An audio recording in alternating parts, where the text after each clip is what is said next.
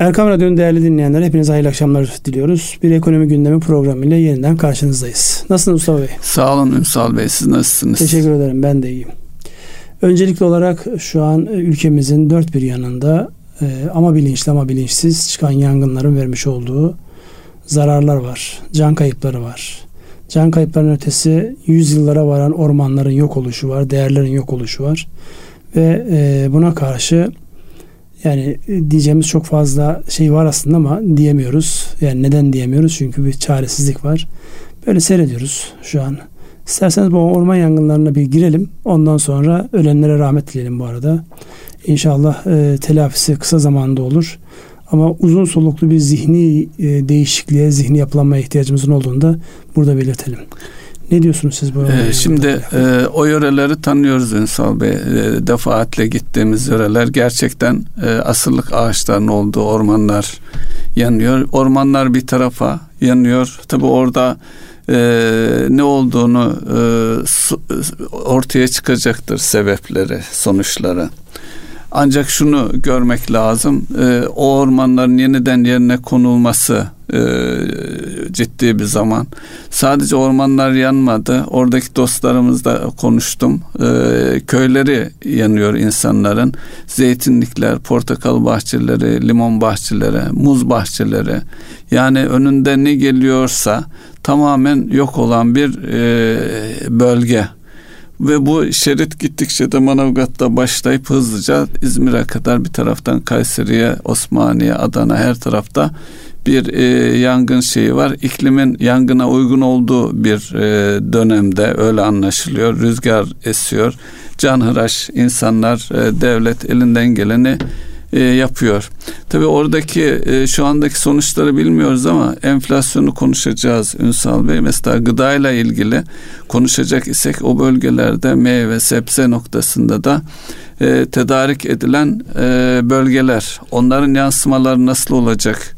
E, ciddi zararlar var mı? Gerçi muz bahçelerinin yandığını da söyledi ama muz hasadı bitmiş durumdaydı şu anda bildiğim kadarıyla. Gelecek yıllara etkisi olabilir belki ama e, diğer alanlarda seralar, diğer bölgeler ne derece etkilendi bilmiyoruz. Şimdi geçen hafta hatırlarsanız burada yoğun bir şekilde kuraklığı konuşmuştuk. Yani kuraklığın başta hububat e, olmak üzere çok ciddi hasatta problem oluşturabileceği konusunda şu an artık tahminleri geçti bir realite var. Yani yıllık Türkiye'nin ihtiyaç duyduğu işte buğday hasadının 22 milyon tonlar diye düşündüğümüzde ve bunu kendi üretimimiz olarak baktığımızda başta Konya Ovası olmak üzere, Orta Anadolu başta olmak üzere Güneydoğu bölgesi, Doğu Anadolu bölgesinde kuraklıktan dolayı çok ciddi sıkıntılar var. Geçen işte e, bu e, mülkiye tarafında çok sayıda arkadaşımız var oralarla konuştuğumuzda Muş Ovası'nda diyor şey yok şu an diyor. Ürün yok diyor. Koca Muş Ovası diyor bomboş diyor. Koca bir çorak e, alan olarak duruyor. Halbuki baktığınızda kuraklıktan dolayı halbuki baktığınızda yanında işte koca nehirler var. işte biraz ötesinde barajlar var. Ama bu o, o şekilde olmuyor. Bu yangında dediğiniz gibi ekonomik yansımaları şu an yani ekonomiyle birebir nasıl bir bağlantısı var diye sorulduğunda göbekten bağlantısı var. Özellikle e, bugünlerde enflasyondan bu kadar yakındığımız dönemde üretimle alakalı odaklandığımız bir dönemde böyle bir şeyin olmuş olması tabii gerçekten can yakıcı. E, dün böyle şeyler vardı manşetler hani ciğerlerimiz yanıyor şeklinde Dün bir tanesinin bir tepkisi vardı. Biraz da şey yaptım. Ciğerlerimiz yanacağına biraz beynimiz yansa da bu işleri daha bir e, evet. ele avuca gelir. Uzun vadeli düşünsek daha iyi olmaz mı diye bir tepki vardı. Gerçekten gayri ihtiyari insan benzer cümleleri kurası geliyor. Ee, yani birilerinin kasıtlı olarak çünkü baktığınızda gerçekten böyle hat enteresan evet. bir hat. Yani bu, bir yerde başladı peş sıra hemen peş sıra e, aynı gün ertesi gün geldi yani. Aynı anda dört yerden başlıyor. Evet ve birbirine o kadar şey ki zıt bölgeler yani ki şüpheyi sevk e, akla getiren bir gelişme. Onun için ak, Allah akıl versin. Yani e, gerçekten zor bir dönemdeyiz. E, özellikle bu enflasyonu etkileyecek olan gıda enflasyonu başta olmak üzere etkileyecek önemli gelişmeler bunlar. E, isterseniz buradan hemen direkt e, Merkez Bankası ama onun öncesinde de isterseniz bu Fed'in yapmış olduğu açıklamalara gelelim. E, Covid'de de e, çünkü Covid ekseninde e, merkez bankaları karar veriyor. O zaman veriyor. sıralamayı Covid'den, Covid'den başlayalım. başlayalım. Ondan sonra Fed diyelim sonra e, Merkez Bankası'nın evet. enflasyon raporu diyelim. Şimdi baktığımızda e, Covid'de bu varyantlardan dolayı ve aşının e, yani gayet iyi uygulanıyor olmasına rağmen hem Türkiye'de hem dünyada ama e, Covid hiç gündemden çıkmıyor. Hatta son dönemde özellikle bu bayram münasebetiyle öncesinde ve e, bayramla beraber temasların artmasıyla beraber 5 bin lira inen sayının tekrar 20 binin üzerine çıkmış olması evet. bu anlamda hemen e, akıllara şu soruları getiriyor. Acaba tekrar kapamalara mı gideceğiz? Tedbirlere mi gidilecek? Çünkü bir taraftan da bu varyanttan dolayı e, aşının özellikle Çin aşısının e, etkisiyle alakalı çokça şey söyleniyor. Tabii ötekisinin nasıl etkilendiğini de bilmiyoruz açıkçası. Çünkü bunlar ancak yaşandıkça görülebilecek, fazlar tamamlandıkça görülebilecek hadiseler. Dolayısıyla e, günden birden tekrar Covid'e döndü. Covid'e bağlı olarak da merkez bankaları ve e, diğer para otoriteleri diyebileceğimiz yapılar çeşitli kararlar İsterseniz siz de biraz ee, değinin. Covid ile ilgili bir başka bakış açısını daha gündemimize almamız gerekir diye düşünüyorum Ünsal Bey. Şöyle ki şunu anladık yani özellikle Amerika'da e, Covid'e bağlı olarak aşılama ekonomiyi olumlu yönde etkiliyor. Gelişmiş ülkeler aşılamada daha ileri bir noktada. Biz gelişmekte olan ülkeler içerisinde gerçekten aşılama konusunda iyi bir noktadayız. Ama bir handikap yaşadık. 22 milyon seviyesinde e, bir aşı olmayan kitle var ve o kitle biraz isteksiz görünüyor. Şimdi eee kapanmalarla ilgili de eğer aşılanma devam ediyorsa ekonomilerin kapanmayacağı yönünde bir beklenti ve algı var özellikle Batı ülkelerinde. Bizde de hakeza o şekilde bakılıyor.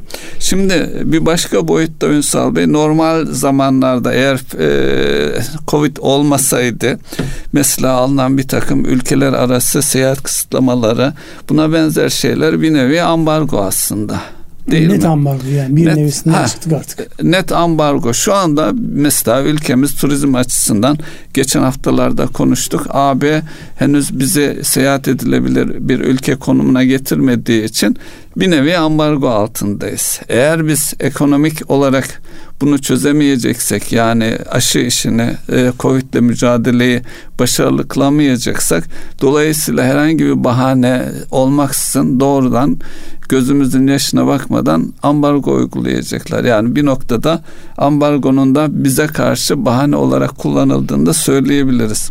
Bir diğer dünya küresel ekonomik açısından da baksak buna özellikle gelişmekte olan veya e, geliş e, fakir ülkeleri dikkate aldığımızda oralarda yeterince aşı olmayacağı için bu ülkeler doğal olarak ambargo altında olacak bir nevi. Yani o seyahat kısıtlamaları belki üretimi etkileyecek şeyler de olacak. Dolayısıyla dünya üzerinde de e, dengesizliklerin gelir dağılımlarının sorunların arttığı bir sürece giriyoruz diye yorumlayabilir miyiz? Ne dersiniz? Yorumlayabiliriz. Yani bunu özellikle e, turizmle alakalı olarak seyahat noktasında baktığımızda yani Türkiye şu an aşı ve e, Covid ile mücadele konusunda dünyanın ele avuca gelir ülkelerinden geri kalma bir e, duruş içerisinde değil. Yani başlangıçta aşı konusunda biraz zorlandık. Özellikle e, Çin'den gelecek olan aşının gecikmesi, işte batıdan gelecek olan aşının öncelikli olarak e, batılı ülkeler kendilerini öne çekmeleri gibi gerekçelerle biraz e, başlangıcı yavaş gelse dahi sonra çok iyi bir noktaya geldi. Ve şu anda evet. aşı olmak isteyip de olmayan, olamayan kimse yok. Yani bu anlamda baktığınızda tedarikimizi yapmış durumdayız. Ama ona rağmen dünyada ve Türkiye'de bu aşı karşıtlığı hadisesi yani töler edilebilirin e, seviyeye gelirse belki hani bu e, tabir çok kötü bir tabir. Sürü e, bağışıklığı, bağışıklığı denen hadise. Teknik bir şey yani. Yani teknik ama söz, söz itibariyle kötü geliyor insana. Yani insan insan olmaktan çıkaran başka bir boyuta taşıyan bir hadise. Dolayısıyla buradan değerlendirdiğimizde aslında e, aşı konusunda biz iyiyiz. Ama buna rağmen eğer biz Almanya'nın hiçbir tur operatörünün listesinde yoksak yani adamlar Ermenistan'ı, Gürcistan'ı, Afrika'yı her yere gönderiyorlar ama Türkiye'ye gelince böyle bir şey. Bunun artık olay e, aynı yine konuşmamız gereken bir şey var. IMF büyüme rakamlarını e, şey yapmış, gözden geçirmiş. Bizi düşürmüş. Bizi düşürmüş. Bizi incelediklerinden dolayı değil. Yani böyle elinin tersiyle bunu da oraya dahil edin. İşte gelişmekte olan ülkelerin hepsini aynı potaya koyup dünya yüzde altı büyürken Türkiye gibi dinamik bir ülkeyi yüzde 5.8'e çekmiş olmak ya olsa olsa aymazlık olur. Başka bir şey olmaz. Kötü niyet eğer yoksa. E, bence vardır. Ya kötü niyet de var. Dolayısıyla bir bütün olarak baktığında size turisti, turisti göndermiyorlar. Seyahat yasağında size e, karantina uyguluyorlar. İşte e, gelecekle alakalı büyüme verilerini e, herkesin yanında sizin dinamizminizi görmeyerek sizi de aynı e, potanın içerisine koyuyorlar. Bunların hepsinin iyi niyetin çok ötesinde olduğunu ya burada komplo teorileriyle beslemeyeceğiz tabii de çok böyle normal bir hadise değil. Onu da söylemekte fayda Ama şunu da kabul edelim. Eğer artmaya devam ederse ki e, buradaki e, asıl kritik nokta hastaneler üzerindeki baskı. Eğer orada doluluk özellikle yoğun bakım benzer e, doluluklar e, artarsa tehdit edecek boyuta gelirse yine e, kapanmalar kaçınılmaz hale gelebilir. Hele önümüzdeki ay okullar da açılacak e, Ünsal Bey. Dolayısıyla bu aşı noktasında hassasiyeti vurgulamakta yarar var. Benim şahsen üçüncü aşım önümüzdeki hafta geldi ve aşımı olacağım üçüncü aşım olarak. Hmm, demek ki siz Çinciydiniz başlangıçta. Evet başlangıçta o zaman sadece o vardı sıram geldiğinde. Evet şifa olsun inşallah. Ee, Ve şey olmayanların için. da olma konusunda yani kendilerince haklı gerekçeleri varsa bir şey diyemiyorum ama yani sadece kulaktan dolma burada işte e, bizi çip takıyorlar. İşte şu olacak bu olacak gibi gerekçelerle hareket ediyorlarsa yani emin değillerse bence bunlara çok fazla kulak asmadan gidip herkesin aşısının olması bu anlamda en azından e, gerekçeleri ortadan kaldıracak. Çünkü komplo kısmına bakarsanız e, yani yine yabancılardan bir tanesinin şeydi. Sonbahardan itibaren bu aşılanlarla alakalı şöyle olacak böyle olacak diye olumsuz bir sürü dedikodu dolaşıyor. Biden'ın bir şeyi var Ünsal Bey e, şeyde rastladım. Aşı olmayanlar için 100 dolarlık bir e, teşvik önermiş. Belki bizde de öyle bir teşvik olursa Olanları özellikle mı olmayanları mı? O, olmayanlar aşı olun diye 100 dolar öneriyor. Dolayısıyla bizde de öyle bir şey olursa teşvik edici olur mu? Öyle bir şey olursa her zaman atıldı manşet. Vaktinde vergisini, sigortasını ödeyenler yine cezalandırılıyor. Ben bunu şunun için söylüyorum. Özellikle e, gençler için 18 yaşını bitirmiş üniversite e, üniversite gençliğini kastederek söyledim. Çünkü okulların kapanmaması son derece önemli diye düşünüyorum. Evet okullar konusunda da biz e, geçenlerde bir liste yayınlanmıştı. Covid sürecinde en fazla e, tatil yapan, okulları en fazla tatil eden ülkelerin başında gelmişiz. O da e, enteresan. Zorunluluktan evet. kaynaklanıyor. Tabii ki Maalesef.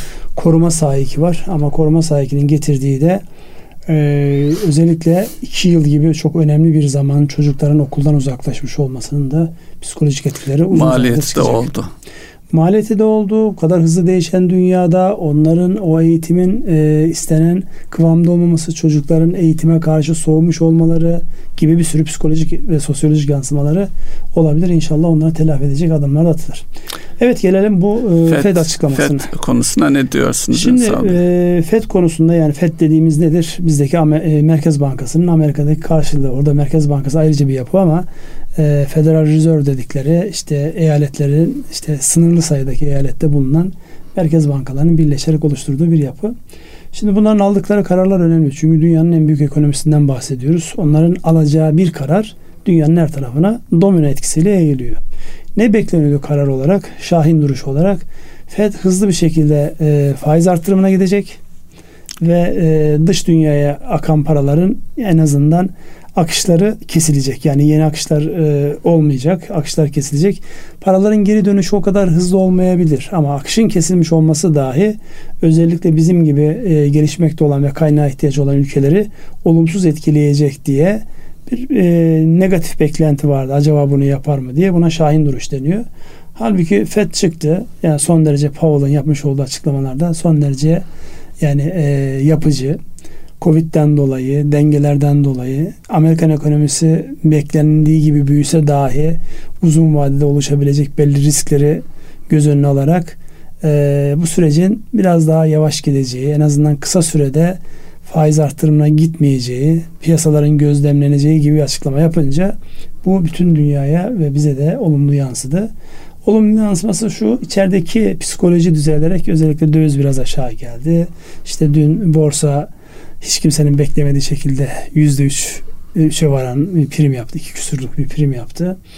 Ondan sonra e, bir olumlu hava oluştu. Ama kaynak girişi başladı mı? Hayır kaynak girişi falan kaynak başlamadı. Kaynak girişi. Tam tersine bizdeki şeylerde artık yani e, hangi duruşumuzdan kaynaklanıyor onu da Merkez Bankası'na gelince e, bahsedeceğiz. Evet. Dolayısıyla kaynak girişinde bir hareketlenme yok. En, en azından içeride kendi kendimize moralimizi biraz düzeltmiş olduk. Fed'in yapmış olduğu evet. Sadece bizde değil, üçüncü dünya ülkelerinin ya da gelişmekte olan bütün ekonomilerin, para birimlerinin de değerlenmesine biraz böyle kendini bulmasına vesile oldu. Böyle sizin... Ee, e, tabii bu arada özellikle Amerika'da bir likidite bolluğu yaşanıyor. Ee, bunun da tüm dünya yansımaları var ama bize olan bir yansıması e, maalesef şu ana kadar ciddi bir yansıması olmadı. Ee, belki o e, daha önceki şeylerde vardı Ünsal Bey. Bir trilyon dolara yakın bir ters repo işlemlerinde olduğu söyleniyor e, şey olarak. Bu da likidinin e, nereye gideceğini kestiremeyen ve endişe nedeniyle likit kalmayı tercih eden e, piyasalardan söz edebiliriz. Ee, ya belki... bir ara yayınlanıyordu şu an ben göremiyorum epeyden beri. Eksi getiriyle e, park etmiş 15 trilyon dolardan bahsediliyordu. Şimdi o rakam ne oldu bilmiyorum ama yani benzer şey devam ediyor. Batı açısından devam ediyor. Çünkü ne Avrupa'da ne Amerika'da atıl duran paralara bankalar gelin bizde bu paralarınızı tutun diye herhangi bir nemalandırmaya gitmiyorlar. Dolayısıyla dünyada böyle bir boşta duran bir para var. Evet. Burada enteresan olan e, şey vardı. Bir açıklama vardı. Rusya'nın özellikle Putin'in yapmış olduğu bir açıklama. Amerika bu şekilde para basmaya devam ederse dünyanın bütün dengesini bozmaya devam edecek diye e, o karşılıklı artık siyaset savaşı mıdır, ticaret savaşı mıdır bilmiyorum. Öyle bir açıklama vardı. Hafta içerisinde e, ajanslardan düşen e, açıklamalardan bir tanesi de böyle bir açıklamaydı. Yani Amerika'nın para basmasından aslında herkes rahatsız. Fakat evet. elden bir şey gelmiyor. Rezerv para o. O e, tabii nereye varacağı konusunda da endişeler var. Meşhur Rubin'i konuşuyordu dün.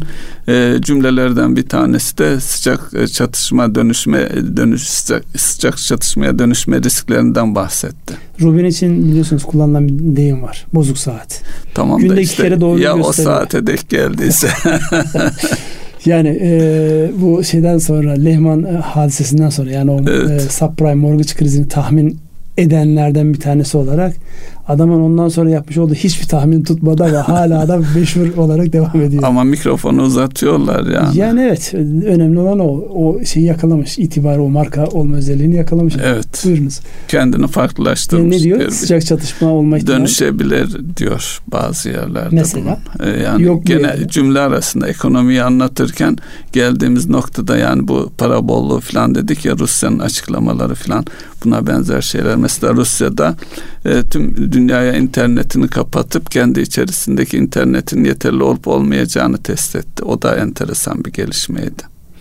Bunu e, Çin de yaptı biliyorsunuz. Evet Çin zamanında. daha e, son dönemde de yapmaya Şu başladı. An sosyal medya kullanımında evet. Çin kendi iç dinamikleriyle özellikle işte bu e, haberleşme olarak kullanılan şeyi ödeme sistemine de dönüştürerek hatta işte aşı olup olmamayı da onun üzerinden takip ederek yani sadece böyle bir chatleşme, haberleşme gibi görünen şeyi bambaşka bir boyuta taşıdılar ve kapalı devre yaptılar. Dolayısıyla bu tip gelişmeler olacaktır. Olmalı da belki de. Ee, işte bunlar nereye götürecek? Bunlar bir şeyin hazırlığı mı? Çıkabilecek Abi, risklerin e, alınmaya çalışılan tedbirleri mi diye de bakmak gerekir. Benzer şeyler biz de deniyoruz. Garip bir şekilde ama bizim böyle özellikle nerede oluştu bu e, zihni e, çarpılmamız onu bilmiyorum ama yani yerli, milli olunca deyince herkes bir takip edilmekten, herkes bir kontrol altına alınmaktan korkuyor. Yani şimdi e, Rus'un, Çinli'nin ya da Amerikalı'nın takip etmesi kendi sisteminden daha mı makul, makbul de bunu biz bu şekilde değerlendiriyoruz. Onu da biz de beceremediğimiz konulardan bir ee, tanesi de İşte o belki e, kendi içimizde e, oluşan fay hatları, güvensizlik. Paranoyalar diyorsunuz. Evet paranoyalar. E, hatta bir ara e, şey olmuştu mesela yerli e, WhatsApp yerine bir ön plana çıkmaya başlamıştı. Ama arkası gelmedi. Tabi orada temelde bakıldığında da o ayrı bir konu e, belki de. Hı hı. E, basitlik özellikle kullanıcı dostu tabir ettiğimiz kullanıcı kolaylığı, basitlik noktalarında da e, yeni e, şeylere ihtiyaç var diye düşünüyorum. Yani teknoloji gençler yoğun olarak kullansa da bir realite var. İnsanlar alışkanlıklarını kolay kolay terk etmiyorlar. Elinin, ayağının, zihninin, gözünün alıştığı bir şeyi yeni bir ortama taşımak kolay olmuyor. Dolayısıyla e, işte bu sizin söylemiş olduğunuz o kullanıcı dostu kavramı gerçekten önemli. Bu da tasarımın herhalde ulaşacağı en üst seviyelerden bir tanesi olsa gerek. Ya dünyanın en mükemmel e, yazılımını ya da donanımını geliştirirseniz eğer kullanan rahat değilse bir anda saf dışı kalabiliyorsunuz. İşte benim kastettiğim de o. WhatsApp'tan daha güçlü bir e, ürün var. Ancak e, kullanıcı dostu olmadığı yani güçlü için. Güçlü olmadığını bilmiyoruz ama sevdiremediler kendilerini. E, yani e, fonksiyonları daha fazla. Onu vurgulamak evet. istedim. Şimdi burada gelelim buradan e, bizim Merkez Bankası'na. Bir ara vereceğiz. E, malum saatimiz e, ezan saatine denk geldiği için. Şimdi e, ama Merkez Bankası'na diyelim. Öncelikle bir şey yapalım. Azıcık bir dedikodu caiz midir? Ee, kimse duymadığını düşünerek caizdir diyelim. tamam kimse duymuyor. Sen ben bütün radyoda dinleyenler. Şimdi Merkez Bankası Başkanı dün çıktı. Baktım tek başına oturuyor.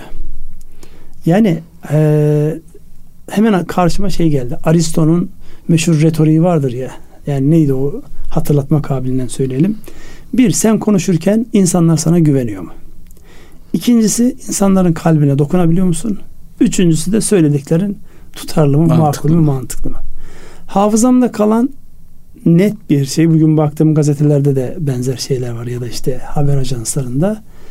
Enflasyonla mücadelede yalnız bırakıldık cümlesi. Yani o cümle evet maalesef. Şimdi yani insanlara güven telkin etmek üzere karşımıza çıkan bir insanın yani e, sorulan bir soruya da cevap olsa, aralarda da bir yerde olsa, nerede söylerse söylesin, enflasyonla mücadelede yalnız bırakıldık cümlesi bir, bir zayıflığa işaret. iki suçlama var.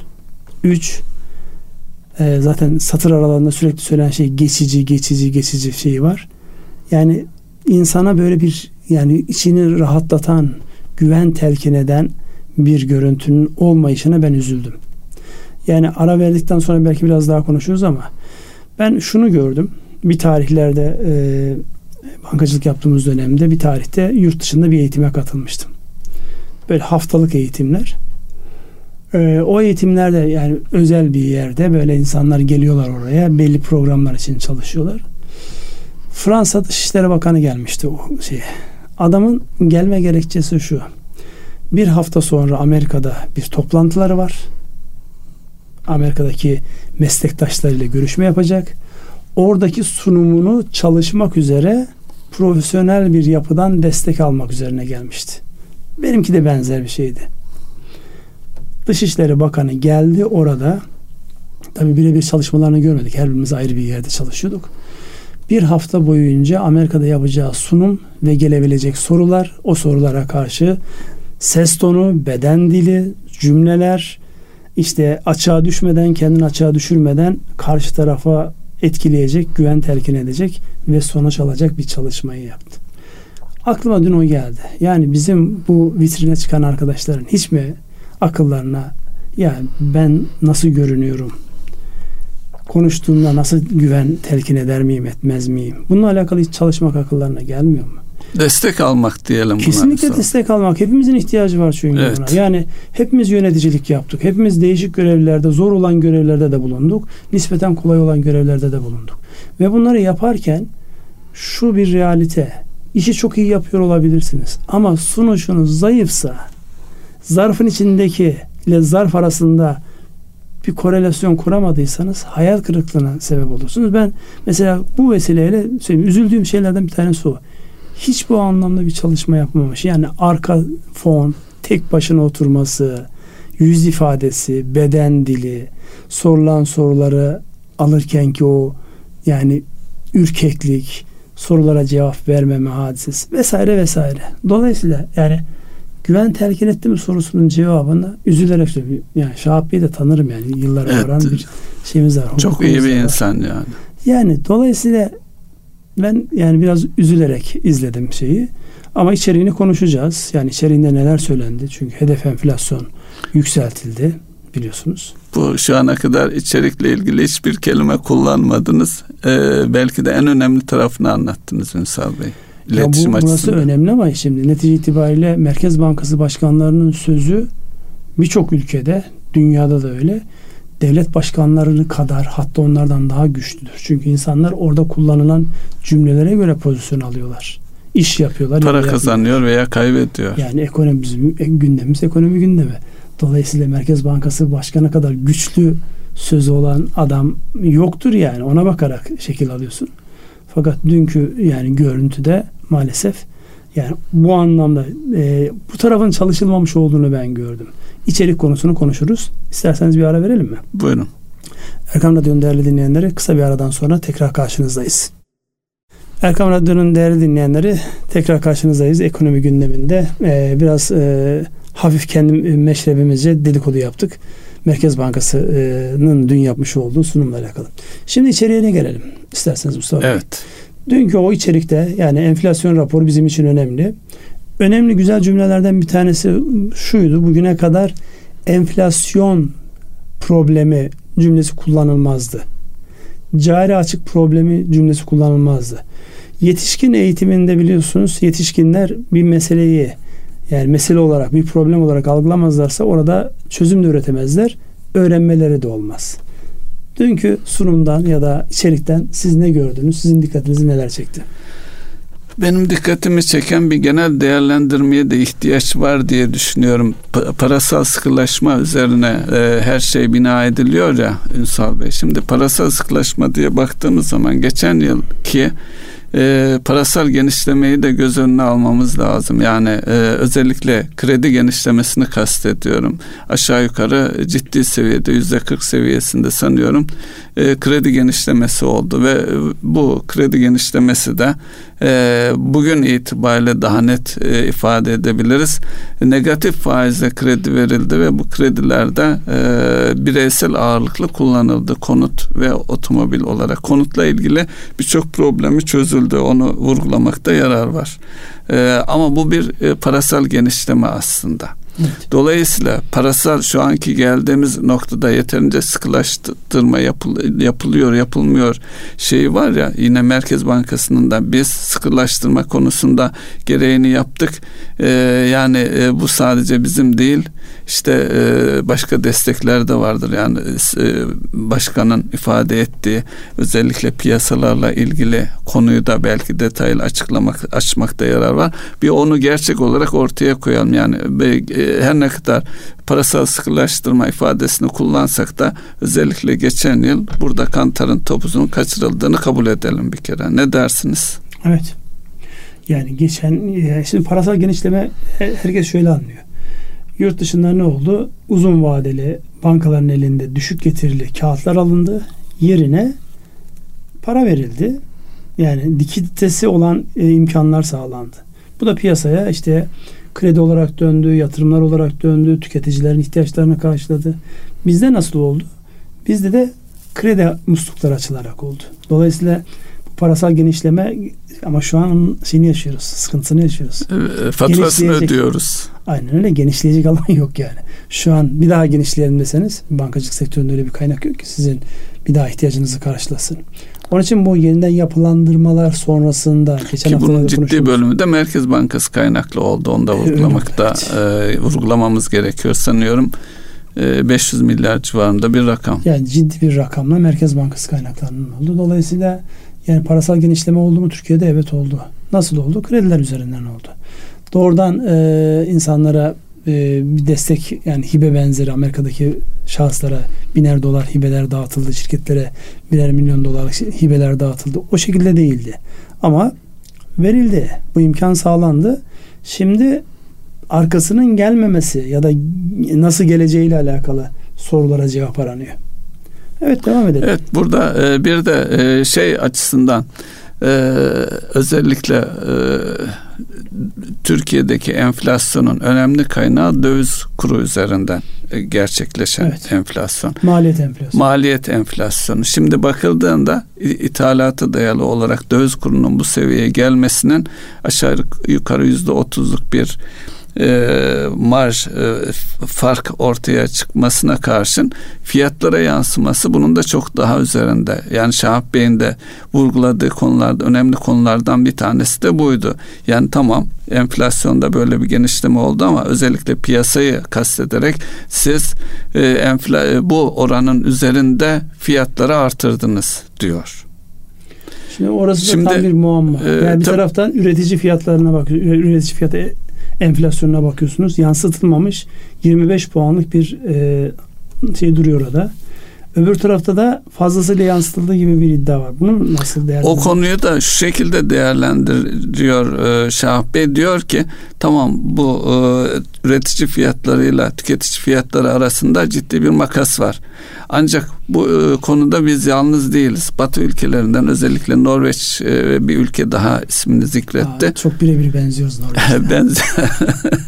Neyse ama neticede daha büyük fark olmasına rağmen yani bunu e, yansıtmak zorunda mı piyasa diye bir yaklaşımda bulundu. Yani geçmiş Ancak, zaman örnekleriyle yansıtmıyorlar. Zaman içerisinde yediriyorlar. Kardan vazgeçiyor. Bu elinizdeki mala bağlı. Şu da var tabii. Şimdi pandemi döneminde şöyle bir gerçeklik yaşadık. E, lojistikteki, tedarikteki sıkıntılar nedeniyle e, firmalar ellerinde olan stokları kullandılar. Dolayısıyla e, hani e, daha önceki fiyatla stoğun olur da e, yeni gelen e, fiyatları bir süre paçal yaparak e, tolere edebilirsin.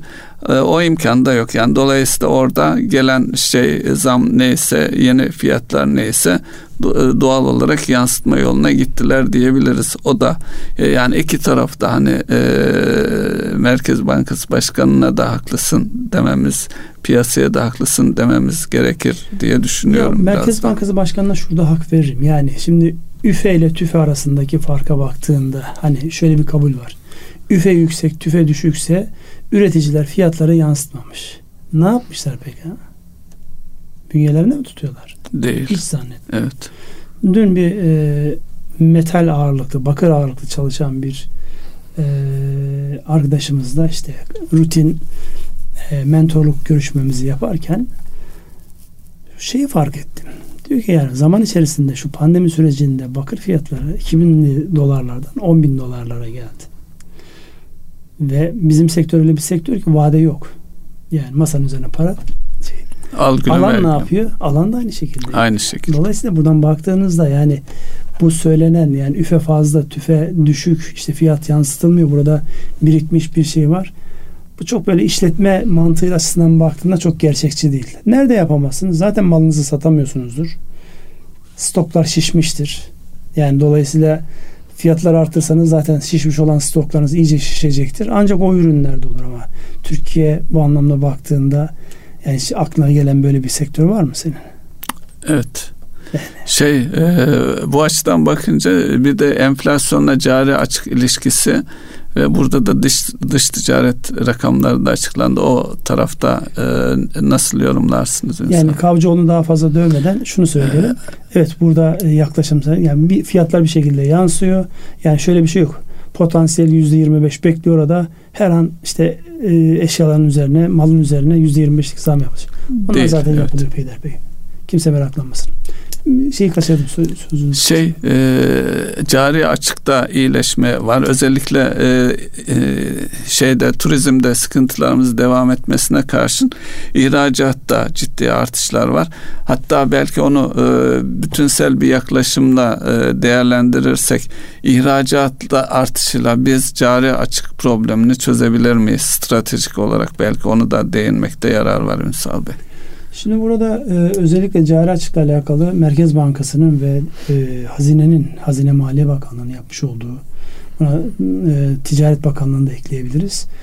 E, son çeyrekte, ikinci yarıda ve özellikle son çeyrekte cari fazla verme konusunda bir beklenti var. Olabilir mi? Olabilir. Yani şu an baktığımızda yani özellikle e, cari açığa sebep olacak işte nedir burada? Enerji nedir burada? Ee, özellikle bizdeki altın ithalatı ile alakalı ve e, turizm gibi hizmet sektöründeki bazı beklentilerin istendiği gibi olmamasına rağmen bir cari fazla verme beklentisi var. Olabilme ihtimali de kuvvetle muhtemel. Dolayısıyla biz ikinci yarıyı bu anlamda yani mevcut cari açığımızla geçeceğiz gibi bir görüntü var. Yani ilave bir şey gelmeyecek gibi. Şimdi bu nerede gerekir? Cari açık niye konuşuyoruz biz bunu? Ee, eğer sizin dengenizde, ödemeler dengenizde aleyhinize bir sonuç varsa bunun problem olabilme ihtimali bu dengesizliği, açığı nasıl finanse edeceğinizle alakalı ee, bir sorunun cevabını. Şu an Türkiye finansman noktasında bir sıkıntı yaşıyor mu? Yaşamıyor. Özellikle burada e, nereye baktık? Biz e, bankaların e, yurt dışından almış olduğu sendikasyonların yenilenme yüzdelerine baktık. Yeni e, daha önceden olmayan takla attırılmanı, attırılmayan yeni giriş var mı? Evet yeni giriş de var. Dolayısıyla bankacılık sistemi bu anlamda uluslararası e, temsil kabiliyeti ya da işte reputasyonu oldukça yüksek. Bu tarafta bir sıkıntı yaşamıyor Türkiye. Yani hazine bonosu devlet tahvili ya da hisse senedine yabancılar gelmiyor. Hatta çıktılar. Ama bir taraftan en önemli ajan olan bu anlamda en önemli rol oynayan kurumlar olan bankaların yurt dışından borçlanmalarında ve e, yenilemelerinde bir problem yaşamadığını görüyoruz. Dolayısıyla cari açığın finansmanı ile alakalı biz bir sıkıntı yaşayacağız gibi görünmüyor. E, bu sendikasyonlara ilişkin olarak şöyle bir yaklaşım ortaya koyabilir miyiz? Şimdi daha önce de konuşuyoruz sürekli. Yani Türkiye'nin son birkaç yıldır o rahip krizinden itibaren baktığımız zaman sendikasyonlarda hiç problem yaşamadı ve e, fiyatlar günün koşullarına göre aleyhimize geliştiğinde kabul edelim. E, ancak burada şunu da vurgulamakta yarar var. Bankalarımızda sorun olmadığı müddetçe bankalarımızın kendi itibarı çerçevesinde sendikasyonlarına hiçbir problem yaşamadan karşılıyorlar ve bu önümüzdeki süreçte de sendikasyonların yenilenmesi açısından bir e, problem yaşamayacağımız varsayımında bulunabilir miyiz? Kesinlikle bulunabiliriz. Yani bu anlamda e, şu bir realite. Yani en kötü zamanlarında dahi hem bankacılık sistemi özelinde de Türkiye Cumhuriyeti'nin kendisi bugüne kadar hiçbir moratorium ilan etmek gibi bir yere gitmedi. Onu gerektirecek hiçbir şey de yok zaten de. Yani borcun ödenmesini ya da vadesinin ödenmesini engelleyecek, ona e, şüphe getirecek hiçbir e, hal ve harekette olmamışız. Tamam borçlanmalar artıyor. Özel sektörün ve e, bankacılık sistemi başta olmak üzere özel sektörün e, yurt dışı borçlarında bir artma var. Ama bunlar e, yani eski bankacılık sisteminden geldiğim için böyle alayım boşa savurduğum bir yer değil. Ekonominin genel tercihleri sadece onu belirliyor. Üretime mi gidiyor yoksa daha bir işte e, bireylerin ihtiyacına mı gidiyor? Taşa toprağa mı gidiyor? Yani moda ifadeyle. Tatil kredisine mi gidiyor ya da? Ya tatil kredisine de gitsin. Netice itibariyle tatil yaptığınız yerdeki insan bir yatırım yapmış. Orada bir ekonomi dönüyor. Yani o meşhur teoridir ya adam geliyor otele 100 dolar veriyor. Herkes çark dönüyor. Herkes birbirine borcunu ödüyor. Sonradan diyor kalmayacağım diyor. Alıyor 100 dolarını gidiyor ekonomi dönüyor. Evet. Dolayısıyla ekonomi böyle bir şey. Yani bir taraftan suyu verdiğiniz zaman öbür tarafta şelaleye dönüşme ihtimali olan enteresan çarpan olan. Tulumbaya suyu koymak diyorsunuz. Kesinlikle.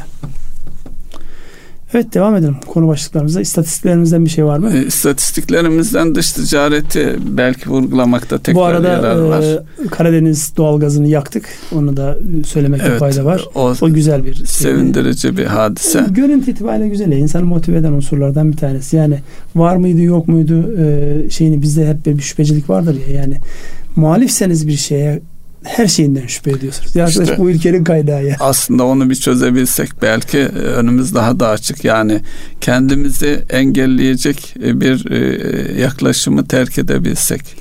Bilmiyorum siz yapıyor musunuz ama ben olabildiğince böyle farklı seslerden şeyleri dinliyorum ekonomi bağlantılı olarak. Şimdi muhalefet sen her şeye muhalefet etmek zorunda değilsin ya. İyi yapılanı da iyi de yani.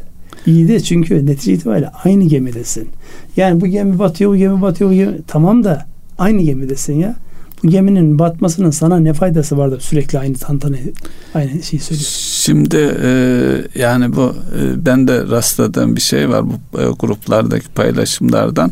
E, yangınla ilgili ilk günle ilgili şöyle bir şey var. 200 tane uçağımız niye yok diyor. Dünyada 200 tane yangın söndürme uçağı olan bir ülke var mı bilmiyorum 200 tane uçağı o uçağımız olsa yangın söndürme ile ilgili problemi çözecek mi onu da bilmiyorum. Yani sadece karşı olmakla e, ilgili olarak düşünmeden kişinin kendi söyleyenin de kendisini bir noktada ne kadar zavallı duruma düşürüyor. Ama bu, bu önemli bir şey. Ayağımızı e, prangalamak gibi bir şey Ünsal Bey bu. E, şimdi orada tabii insanlar çabuk unutuyorlar.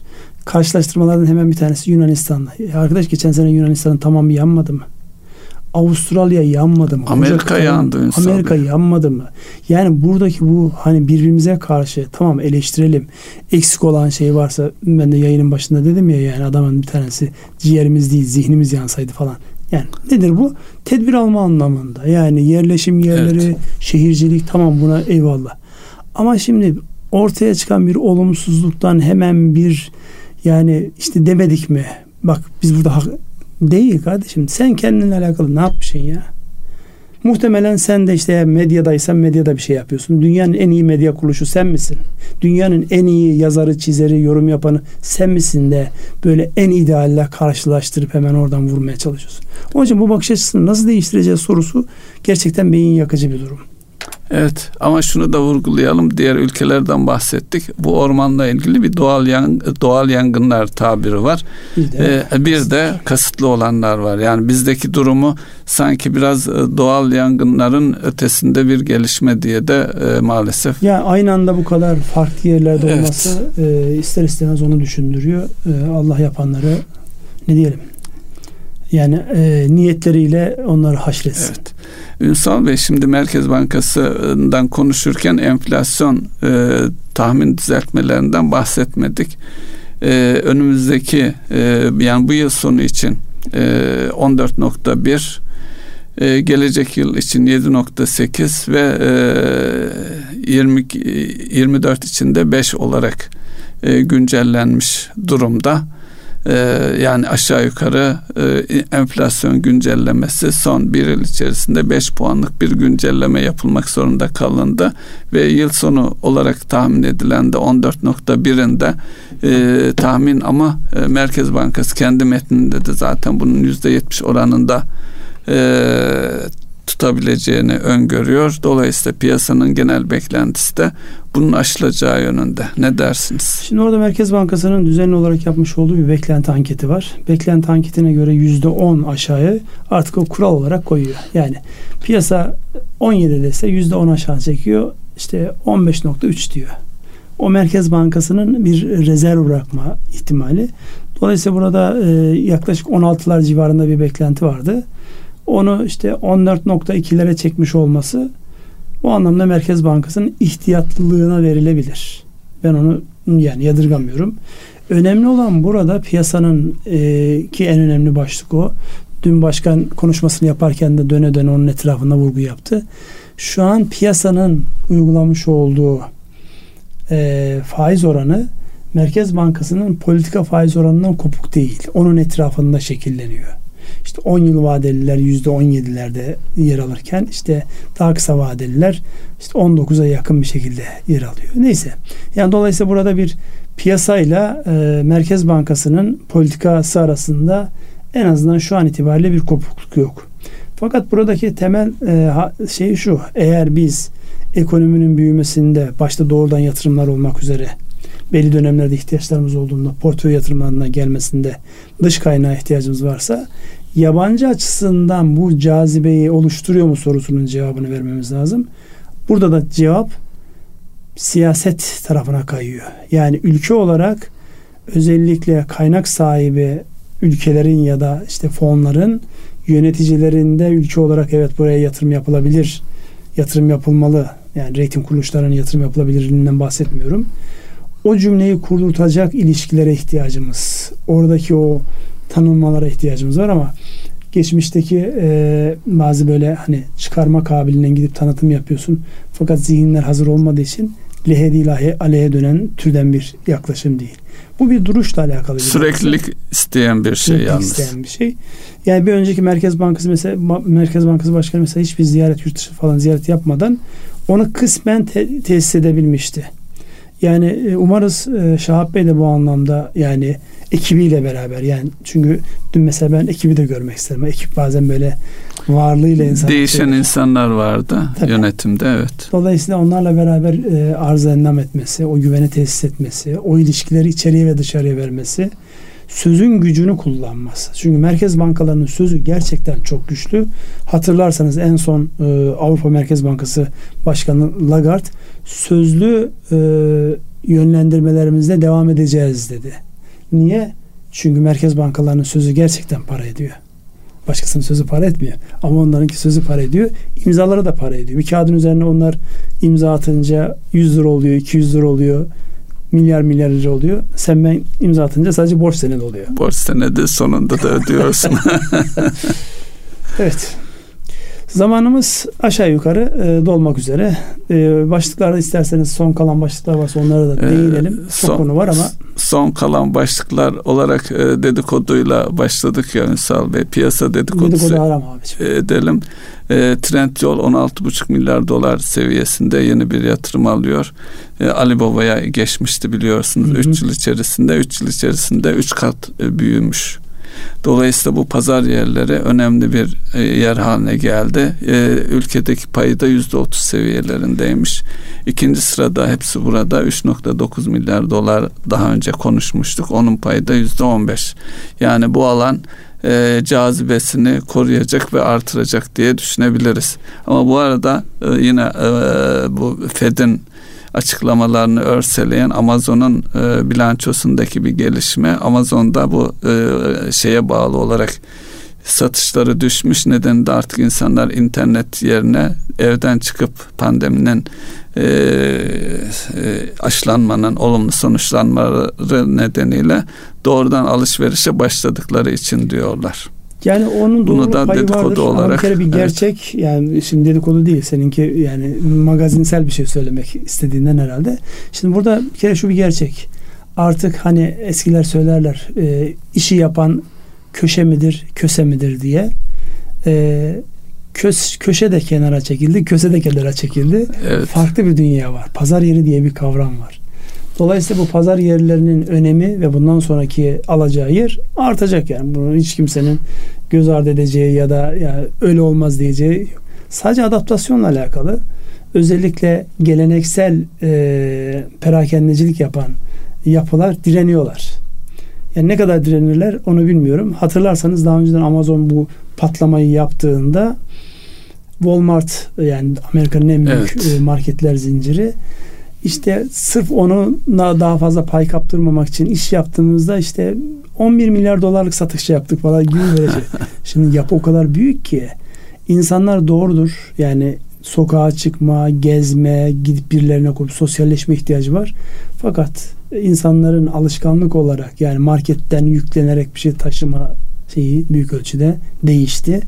Bunu görmeyip geleneksel kanalda hala ısrar edenler işletmeler açısından söylüyorum büyük bir hayal kırıklığı yaşayabilirler. Konfor bir kere bulaşınca çok evet. kolay giden bir hastalık değildir evet. diyorum. Evet süremiz doldu. Muhakkak şu cümleyi so- söylemem lazım dediğim bir şey varsa alalım. Ee... Yok mu? Yok.